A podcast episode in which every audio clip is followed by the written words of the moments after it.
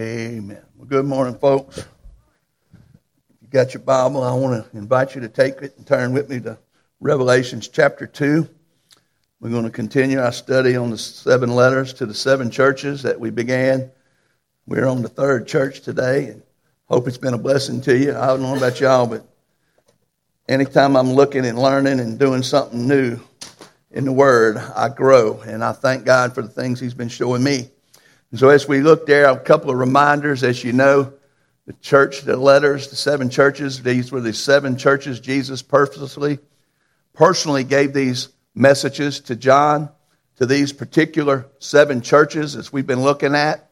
And um, you see there the circle, um, the, the, the emblem of completeness. And most people believe that these messages are not only um, practical, they were the seven churches who were just like us. At the very time that Jesus spoke these messages to John and he recorded them and wrote them down, these churches was going through these things that we're reading about.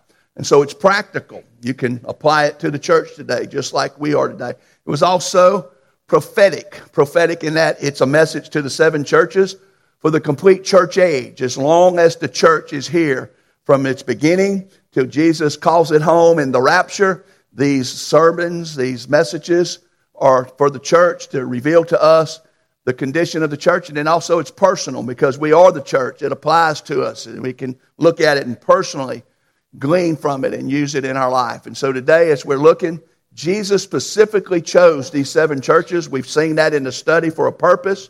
And this is the reason, just to recap, these letters to these seven churches are messages from Christ that reveal to the church today, through its entirety, how to properly function throughout the church age. And they're as relevant to us today as they were to the church of Pergamos the day he gave it to it. It applies. Amen? And so you look, these particular churches illustrate all the possible spiritual conditions for future churches until Jesus comes back, till his return. And so this morning we're going to look at the church of Pergamos, which was the compromising church. And the church of Pergamos, just like the church we seen last week in Smyrna, was being persecuted. It was struggling. It was going through some difficulties. And as you remember, the first church, the church of Ephesus, was the church that lost its first love. That great love for Christ had diminished and they had let it fall. And then the persecuted church. You know what happens to you?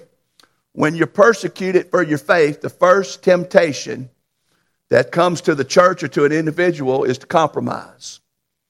Whatever I'm believing in, whatever I'm standing for that's causing these people to come against me and persecute me, the first natural instinct is to compromise to make that go away. And that's exactly what was happening to the church in Pergamos as you read it with me here. Next door neighbor church to the church of Smyrna that we looked at last week. Jesus writing and speaking here, John writing, Jesus speaking, it says in verse 12, and to the angel of the church of Pergamos write, these things says he, Jesus himself, who has the sharp two edged sword. I know your works and where you dwell, where Satan's throne is. And you hold fast to my name. And you did not deny my faith, even in the days in which Antipas was my faithful martyr. We learned last week what a martyr is. A martyr is someone who accepts being killed for his faith. He accepts being losing his life instead of denying the faith or denying Jesus' lordship. And so it says right here that you did not deny my faith, even in the days in which Antipas, who was probably an elder, a pastor, was my faithful martyr who was killed among you where Satan dwells. But I have a few things against you because you have there those who hold the doctrine, that's the teaching of Balaam, who taught Balak to put a stumbling block before the children of Israel. At any time you receive doctrine that is unsound, that is not biblical, that is not of God, it is a stumbling block to the things of Christ. And that's what he's telling us here. And he says that Balak, who put a stumbling block before the children of Israel to eat things sacrificed to idols and to commit sexual immorality, thus you also have those who hold the doctrine of the Nicolaitans, which thing I hate. Repent, or else I will come to you quickly and will fight against them with the sword of my mouth. He who has an ear, Let him hear what the Spirit says to the churches. To him who overcomes, I will give some of the hidden manna to eat, and I will give him a white stone, and on the stone a new name written which no one knows except him who receives it. Father, we thank you for the church message that you gave to Pergamos, and I pray you'll help us to understand it and apply it to our life today as we look over what you had to say. Today we look, and Jesus said, I know your works. That's the first thing he tells to every church. Every church, Jesus knows what's going on. And just like the five churches that Jesus condemned, the, there's only two churches that he didn't have anything that he's seen wrong with. In all of the churches, he says, I know your works. And there's two things he sees. There were things that Jesus commended there, and there were things that Jesus condemned there. The first thing I want us to look at is the things he condemned. Thank God that Jesus approves of things in the church. Amen. That the church has the approval of Christ. That's the most important thing. If Jesus doesn't approve, it doesn't matter what men say. It doesn't matter what we think.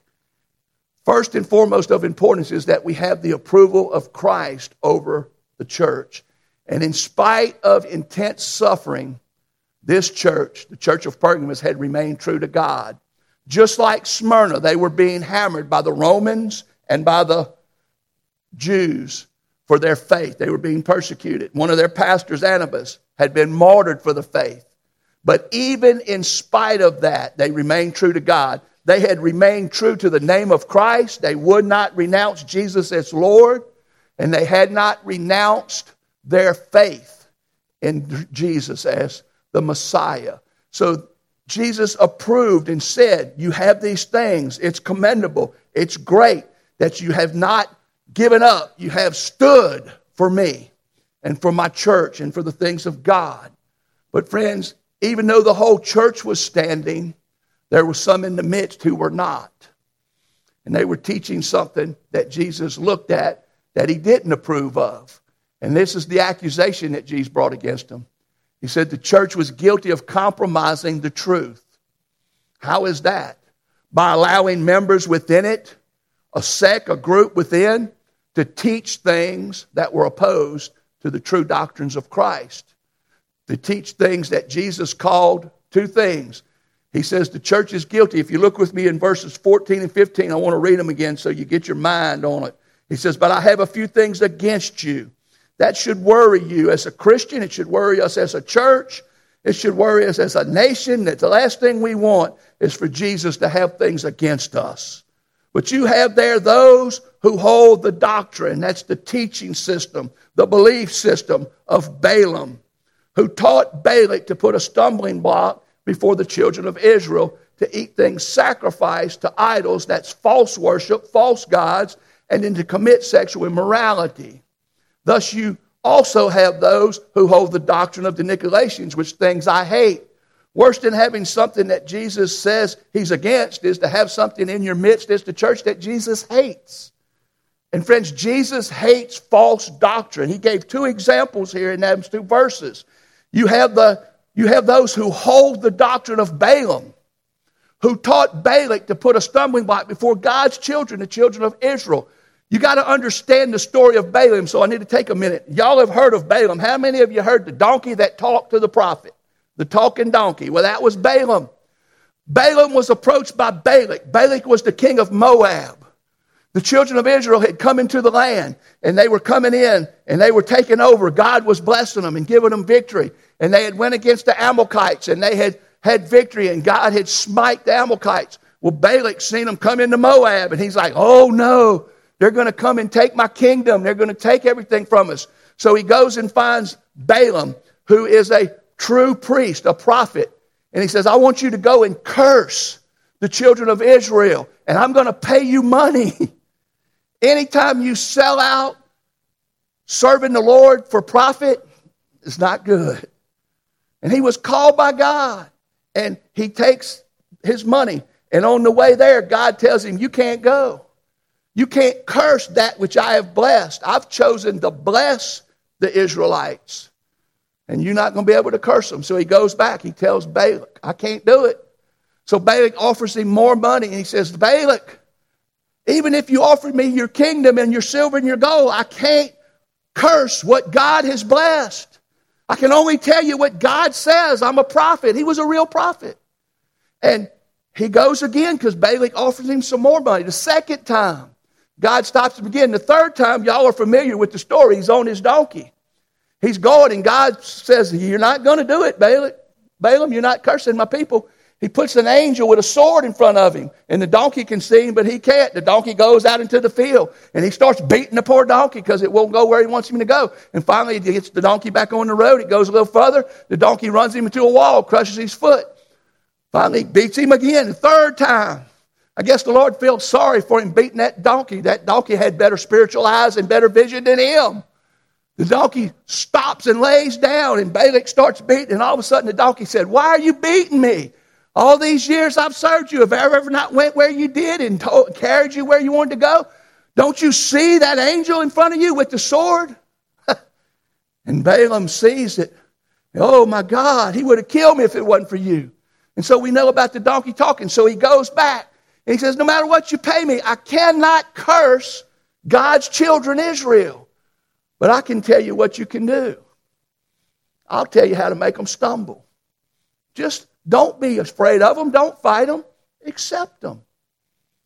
Invite them to come to worship with you at your church. Invite them to just embrace you and your culture and be part of your society. Even let them marry your wife. So you know what they did? Balak said, I can't beat them. I'll join them. So Balak tells his people to accept him. You know what happened? They intermarried with those pagan wives from Moab. And those Moab wives influenced them and caused them to stumble and brought them to the worship place of Baal in Peor.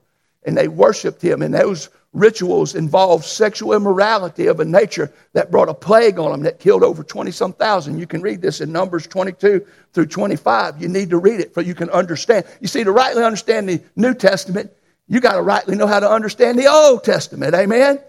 And friends, listen, that's what he's talking about. Balak was taught by Balaam how to cause Israel to stumble.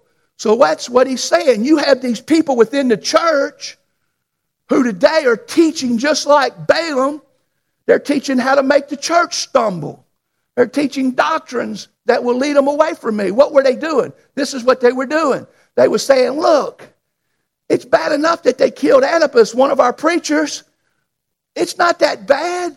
Let's just go up to drop a little incense on the altar, say, Caesar is God, worship with him just a little bit, and come back, and then we can still have church, and they won't persecute us.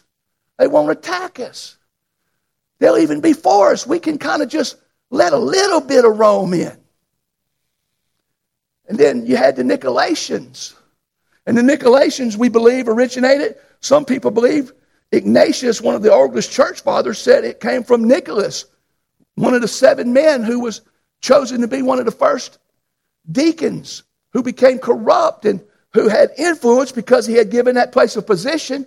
And he's in the church, and the people that he had influenced was teaching also that let's get along, let's, let's do what it takes, let's compromise with Rome. And so they were doing, but what happens when you do that is you lose your witness. To do that means you say, Jesus is not Lord, Caesar is Lord. You begin to lose your faith. And that's what he was saying. You have not denied the faith. You have upheld my name. But there's some in your midst who aren't doing that. They're compromising. And friends, listen to this. When you allow compromise to come into the church, the church begins a downward spiral that will lead it away from God that will take away the things that God wants it to have. I want you to think about this. Can that happen in the church today? Can there be doctrines being taught that are not true? I want you to look at this with me. This is the importance of doctrinal purity in the house of God. When Paul was fixing to turn over, he was mentoring two young men, a man named Titus, who he gave a pastorate to in Crete, a troubled church, a man named Timothy, that he gave a pastorate to, and he placed him in charge of a church in a place called Ephesus. You've heard of them. And he wrote two, three letters, two to Timothy and one to Timothy. We call them the pastoral letters. They are used to show us how to conduct ourselves in the church and how to operate the church. And this is what he told Titus But as for you, speak the things which are proper for sound doctrine. Sound doctrine means healthy doctrine, right doctrine, correct teaching that glorifies God, that's in accord with all the rest of Scripture. If someone teaches you a doctrinal truth that is not in line with any other Scripture, it's not true. Because Scripture never contradicts itself. And friends, he says, in all these things, showing yourself to be a pattern of good works. In doctrine, showing integrity. In what you teach, show integrity, reverence, incorruptibility. Look at that next verse. Not pilfering, but showing all good fidelity that they may adorn the doctrine of God. Who? Us, the church, our Savior in all things. Now listen, he says, teach sound doctrine as is proper. In all your doctrinal teaching, show integrity. And he says, don't go around pilfering, but show all good fidelity with the way you live, that they may all adorn the doctrine, the teachings, the beliefs of God our Savior in all things, not just here on Sunday. Everywhere we go, we should live by the doctrine and the teachings of the Word of God. But he told Timothy also, now the Spirit especially says that in the latter times some will depart from the faith and they will give heed to deceiving spirits and doctrines of demons. Let me tell you something. Any doctrine that is taught in a church that is opposed to the biblical sound doctrine that comes from God comes from demonic. There's only two places teaching can come from. There ain't no in between, there ain't no neutral. It's either of God or it's of the devil in what we teach and believe. Look what he told him. The time's going to come, Timothy, when they will not endure sound doctrine, but according to their own desires, they, because of their itchy ears, they will heap up for themselves teachers and they will turn away from the truth. May I tell you that just as it was in their day, it is in our day. And I fear and I know that there'll be some people whose itchy ears are not going to like what I'm fixing to show you. but guys, listen, I don't know about y'all, but we are to desire the truth. You know what he told Timothy to do in the verse right below that? Timothy, because of this, you go and preach the word in season and out of season. When they like it, when they don't. When it's popular, when it's not. You preach the word of God, Timothy. You teach good, sound doctrine. And you tell the people the truth no matter what. And friends, I want you to think about this. Today in which we live, just like they were tempted to compromise in their true worship to Christ, to falsely worship Caesar and, and experience and accept the form of worship that they had, which involved sexual immorality at the temple down there. Part of their worship was they had temple prostitutes and all kind of stuff. And that's what he's talking about right there, where he says to eat their things sacrificed to idols and commit sexual immorality. There, when you worshiped and when you took allegiance to Caesar, you had to eat that sacrificed animal to Caesar. And you had to participate. And that's what they were doing. Once you compromise, it doesn't end there, it just begins the downward slope away from truth. And friends, that's what was happening there, and it's happening here today. That sign right there, I don't know if you can see the name on it, but just this week, you think God ain't something. I'm trying to find ways to show this that I'm going to show you. I, I took a wrong turn and looked on the road, and that sign was there. But that sign right there is on Ellerbe. You're going down 31, 32, right when you pass 49, right before you get to um, industrial loop. You turn right there. Well, anyway, Ellerbe, some of you might know where that's at. Right across from the CC's Coffee and the Kroger's, I seen this and I pulled over and took a picture of it. Grace Community Church. That's a United Methodist Fellowship. All that sounds good till you see lead pastor, Sister Betsy. Sister Betsy has never been given permission by God to be a pastor of his church, nor will she ever be given permission by God to be the pastor of his church because Scripture teaches direct opposite of that. But culture, society influence will persecute, talk about, ostracize churches who don't do it today because that is the thing of today. Now, it don't matter what I say, It doesn't matter what a denomination says. What matters is what the Word of God says. Until 50 years ago, in the whole history of the church, nobody was ordaining women. Until it became the cultural society thing to do. And today, many mainline, the biggest Protestant denominations in America have been ordaining women for quite a while the Presbyterians, the Lutherans, the Methodists. And I'm not here to put down on them, they're good people. But they are deceived people who have accepted something that is a compromise. Because I want to show you what the Word of God says. This is the qualifications for a pastor, a bishop. The Bible says this is a faithful saying. You know why it's faithful? It's the Word of God. And the faithful saying says if a man desires the position of a bishop, that's a pastor, he desires a good work. Now you could say, well, this is the masculine pronouns, and this is just as universal. That don't mean a woman can't be a pastor.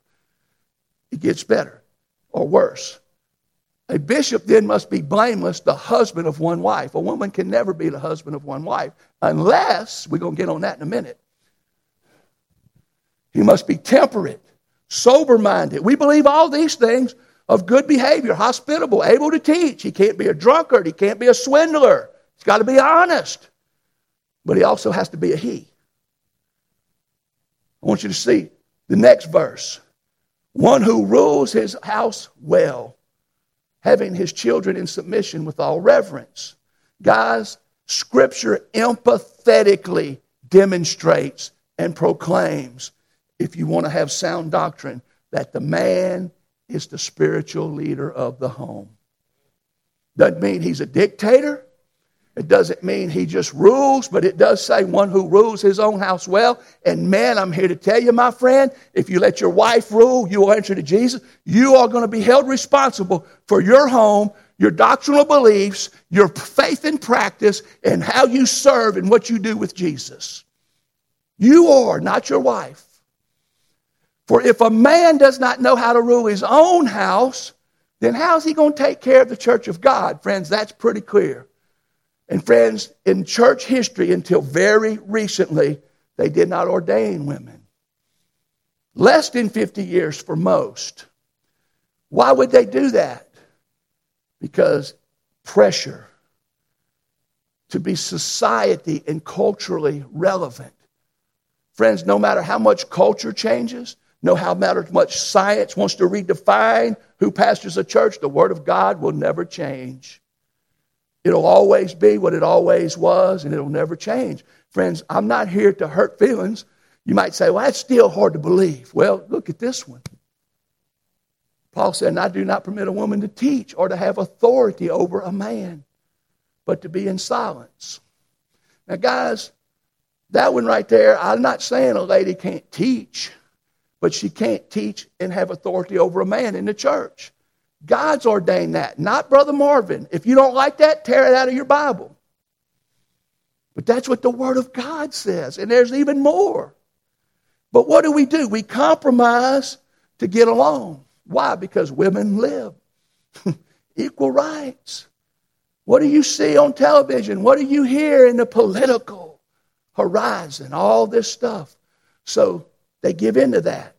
I thank God that so far, the Southern Baptist Church, the Southern Baptist Convention, when all of this was becoming a hearsay, I got a good black pastor friend of mine that pastored the black church down the road from my first church when I was going to seminary that came this close to getting fired because he wouldn't let a black lady preach in his pulpit who said she was a pastor. He said, Man, I'll let some of them share their testimony, but he said, She's a pastor. I'm not getting someone that's a misrepresentation of the Word of God.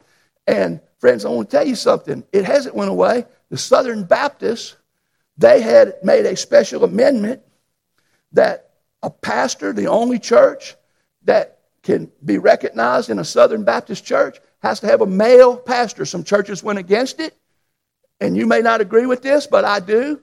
They're no longer a Southern Baptist church. They were put out of the Southern Baptist Convention because they allowed a woman to be their pastor. Now, that's a congregation that can choose to do what they want, and they can go out, but they can't be represented and, and looked at as a Southern Baptist church. And I thank God for that. You may not. I want to show you something else, though. This is right across the street. This is just two little churches, friends. That right there said All Souls Unitarian Universalist Church. That's an undenominational church. You know why they call themselves that? Because Unitarian Universalist sounds real good and acceptable to our culture. The society eats that up. Oh, this is a church. All souls. There's unity, and it's universal. We're all one. Sounds real good. But you can only be all in one in Christ.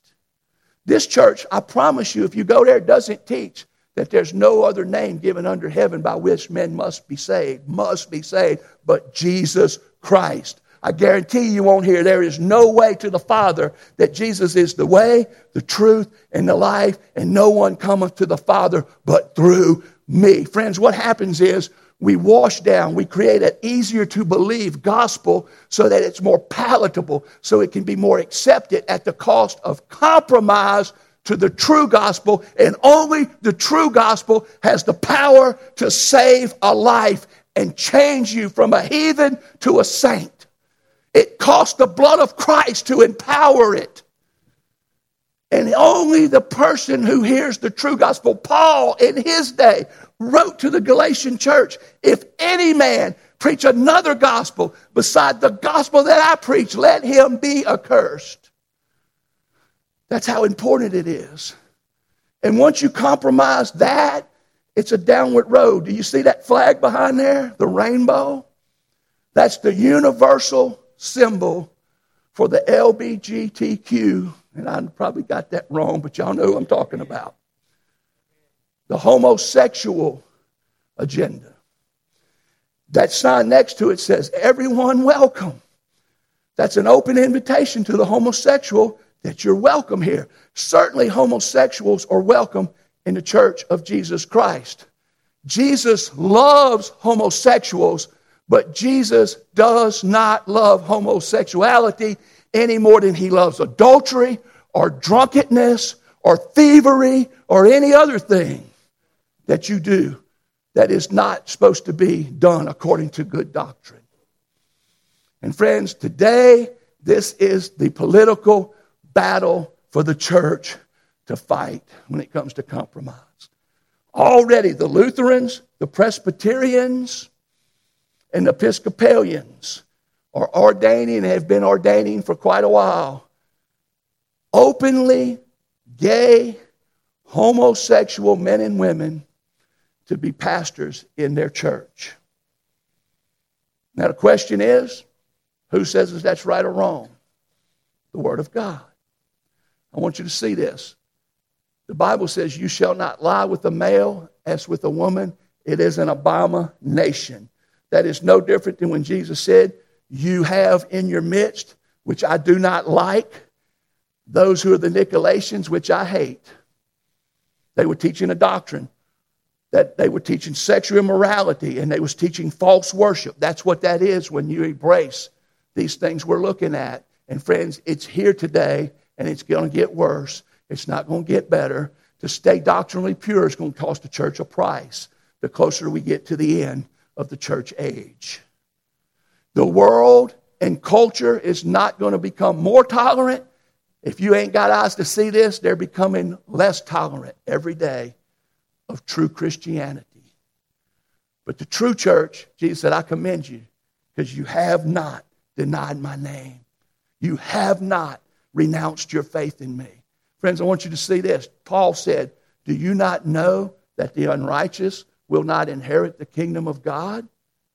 Do not be deceived. Friends, if you fall for false doctrine, any teaching that cannot be supported and backed up with this book, you are deceived. And friends, you can't be deceived. It's a heartbreaking thing, especially when it's a loved one, a child who chooses the lie of the devil that the world has embraced and culture has chosen to promote that it's an alternative lifestyle that's acceptable to God.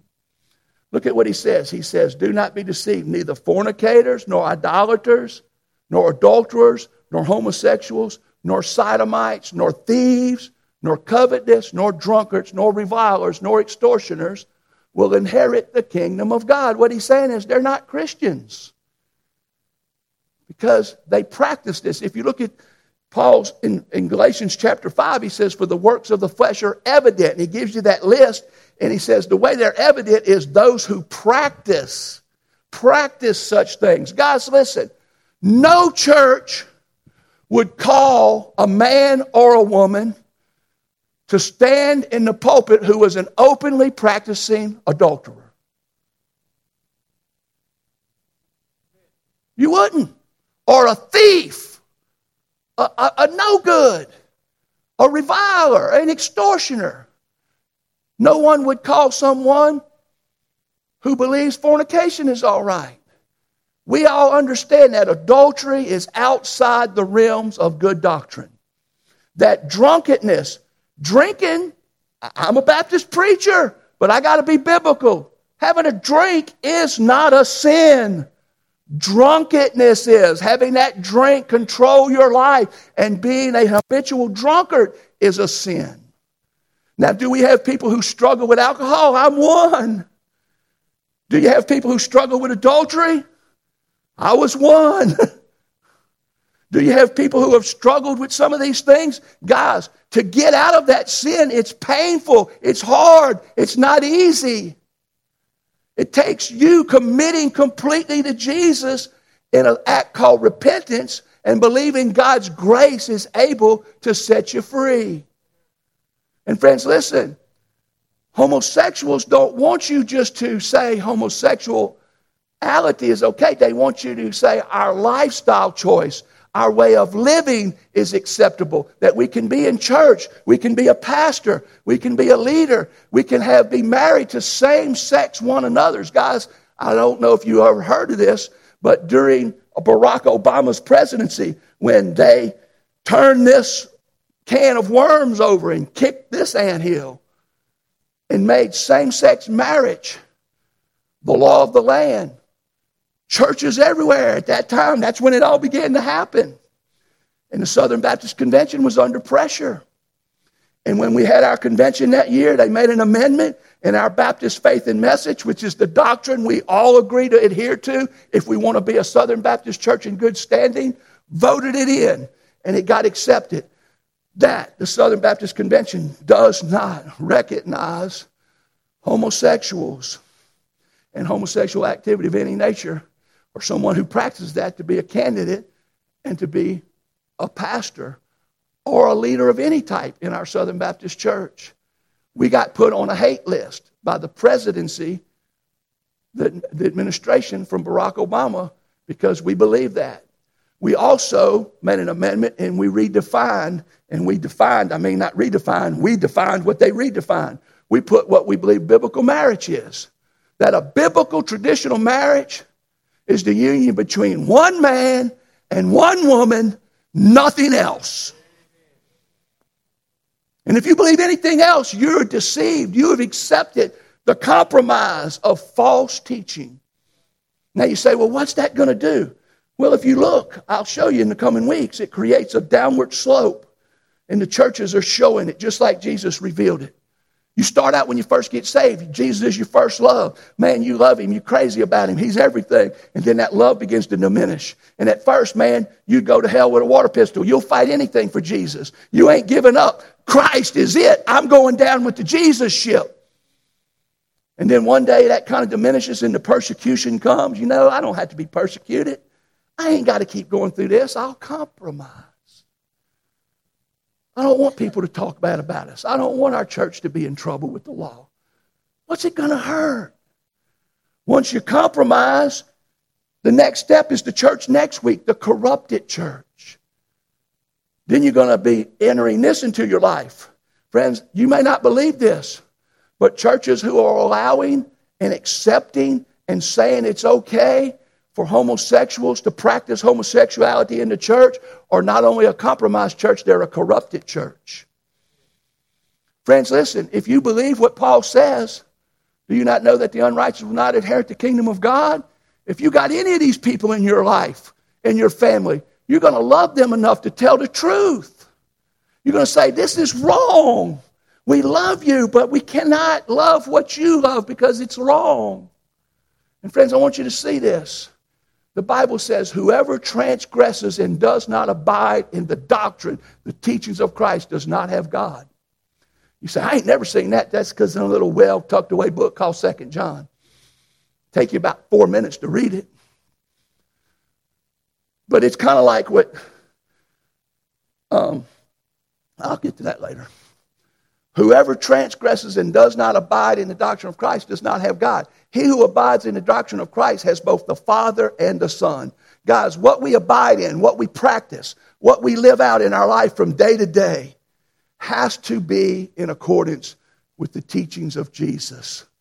If anyone, look at verse 10, comes to you and does not bring this doctrine, this teaching, do not receive him into your house nor greet him. We all say, Amen.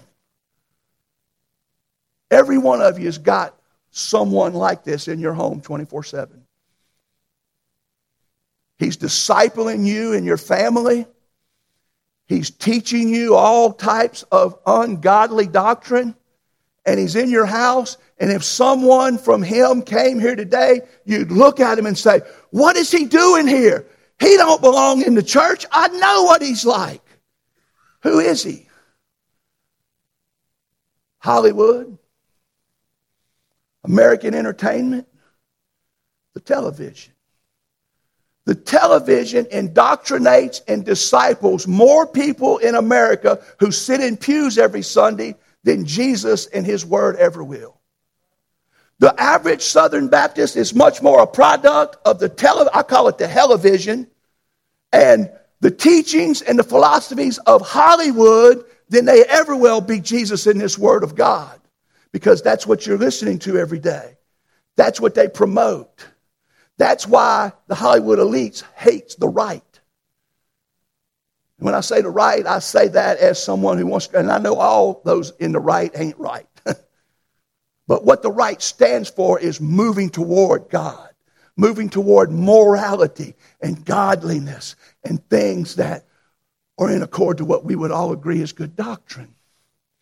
Now, friends, listen to this last one. If he who greets him, if you greet him, you share in his evil deeds. You share in his evil deeds.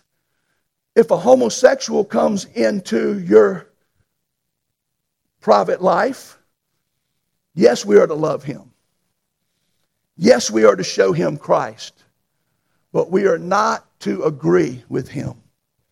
We are not to share with his doctrinal beliefs that it's okay to be that way and God's fine with it. If you do, you're just like you sharing. If you care for him, truth and love is no, my brother. That's not what Scripture says. The church who succumbs to compromise will eventually lose its blessings from Jesus. I want you to think about this. When you are compromised in your scriptural beliefs, it's a matter of time before those scriptural beliefs become scripture, become behaviors. What you believe produces how you behave. Every time. My seminary professor used to say, Don't preach at their behavior, preacher, preach at their beliefs. Change what they believe, you'll change how they behave. If all you do is harp on their beliefs, they'll quit listening to you. Because what's going to change them is the authority of Scripture, the truth. Jesus said, And you shall know the truth, and the truth shall set you free. I am the way, the truth, and the life. And through me, you can come to a holy Father. But, friends, I want you to understand something. We must stand for the truth at all cost. No matter what Democrats, no matter what Republicans, no matter what our neighbors, we must say what Jesus says and we must do our whole best to not compromise. Because if you compromise, it leads to corruption. You're going to see that in the next church. In the church after that, it leads to the dead church. You say, How can a church be dead? Friends, the scripture is clear that if you live a life opposed to the teachings of Jesus that you can make choices that grieve the Spirit. Have you heard that in the scriptures? You can grieve the Spirit. You can grieve the Spirit by living for the flesh and living in the world and living in sin to the point you can quench the Spirit. It's called a carnal Christian. Paul wrote a letter, the first Corinthians, he, he mentions them. Carnal Christianity. What is carnal Christianity?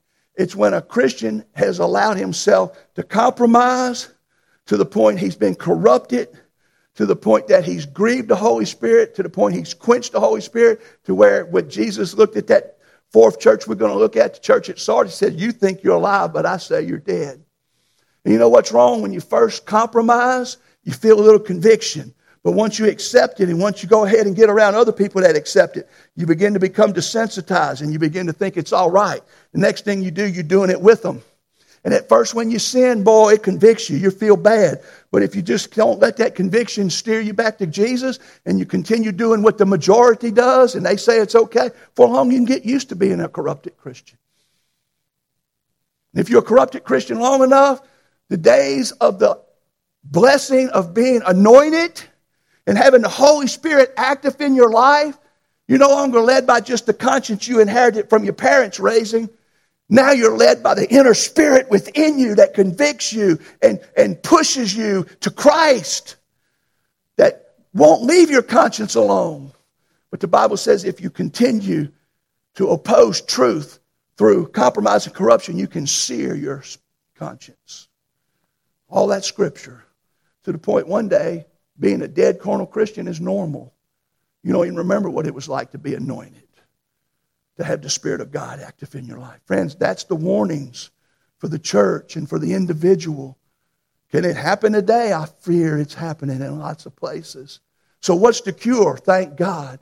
Jesus gave us what he approved of. He gave us the accusation of what he didn't approve of. And now he admonishes us. The admonishment of Jesus is this repent, turn. Don't quit leading what is wrong. I just showed you in my word.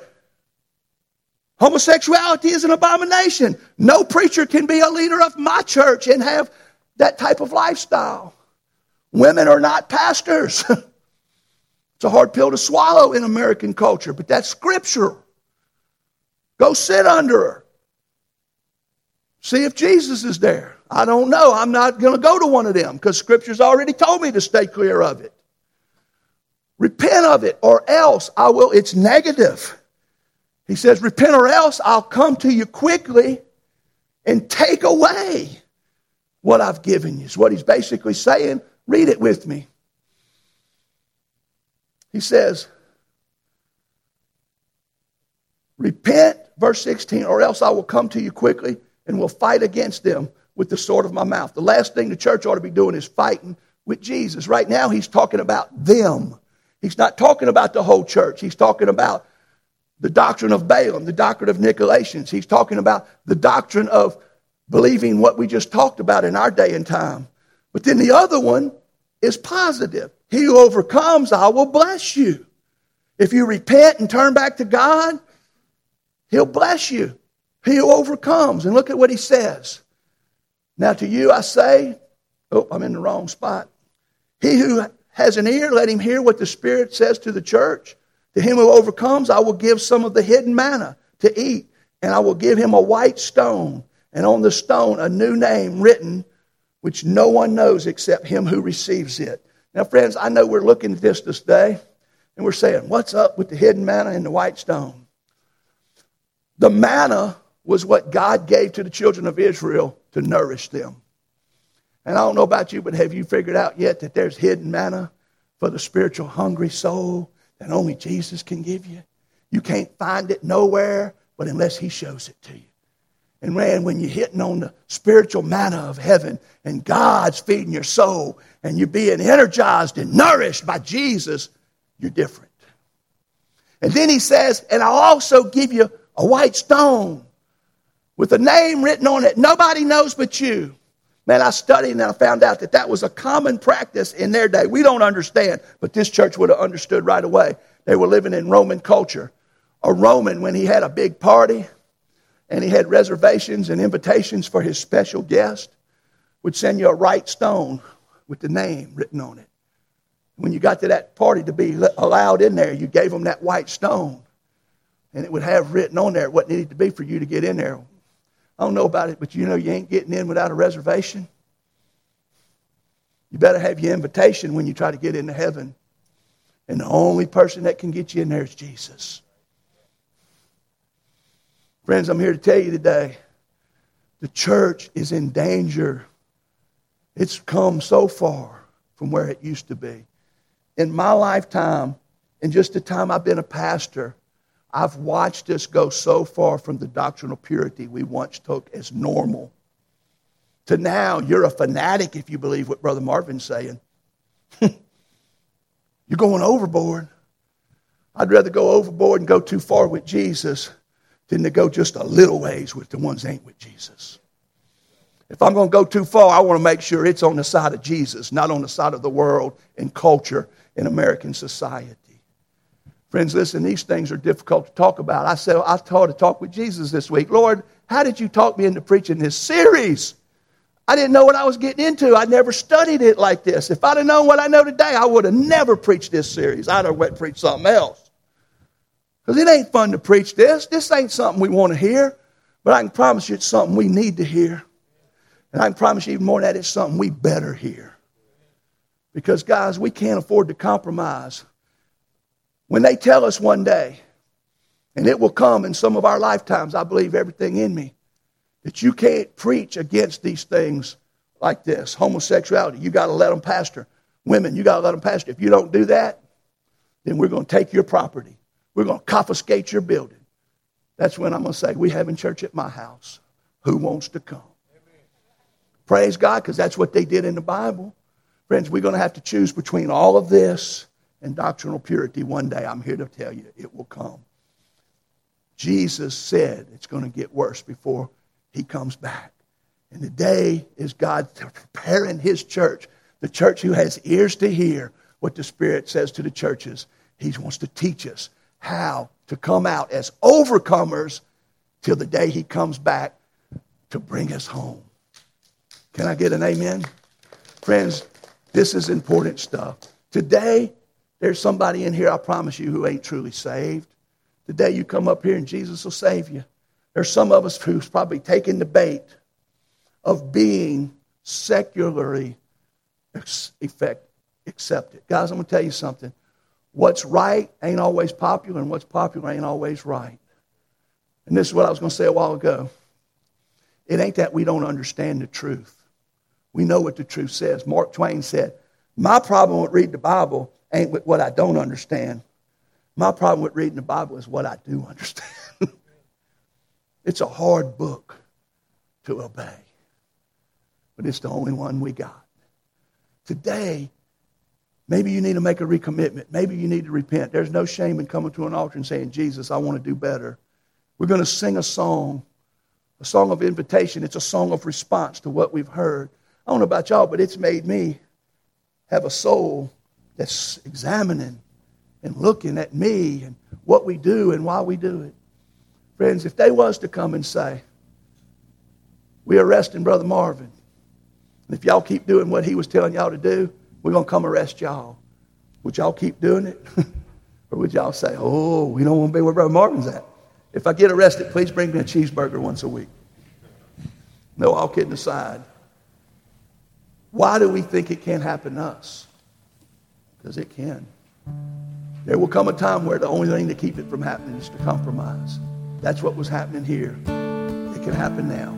Let's make a choice today to say, Lord, I want to stand for you. Let's stand for Jesus now as I pray. Father in heaven, I thank you today for churches like Smyrna last week, and even this church, Lord, even though the enemy had come, Satan had brought in the doctrines of Balaam and the doctrine of Nicolaitans to try to compromise the church so that he could corrupt the church. But Lord, as a whole, that church was standing they had a pastor that had died for the cause of Christ.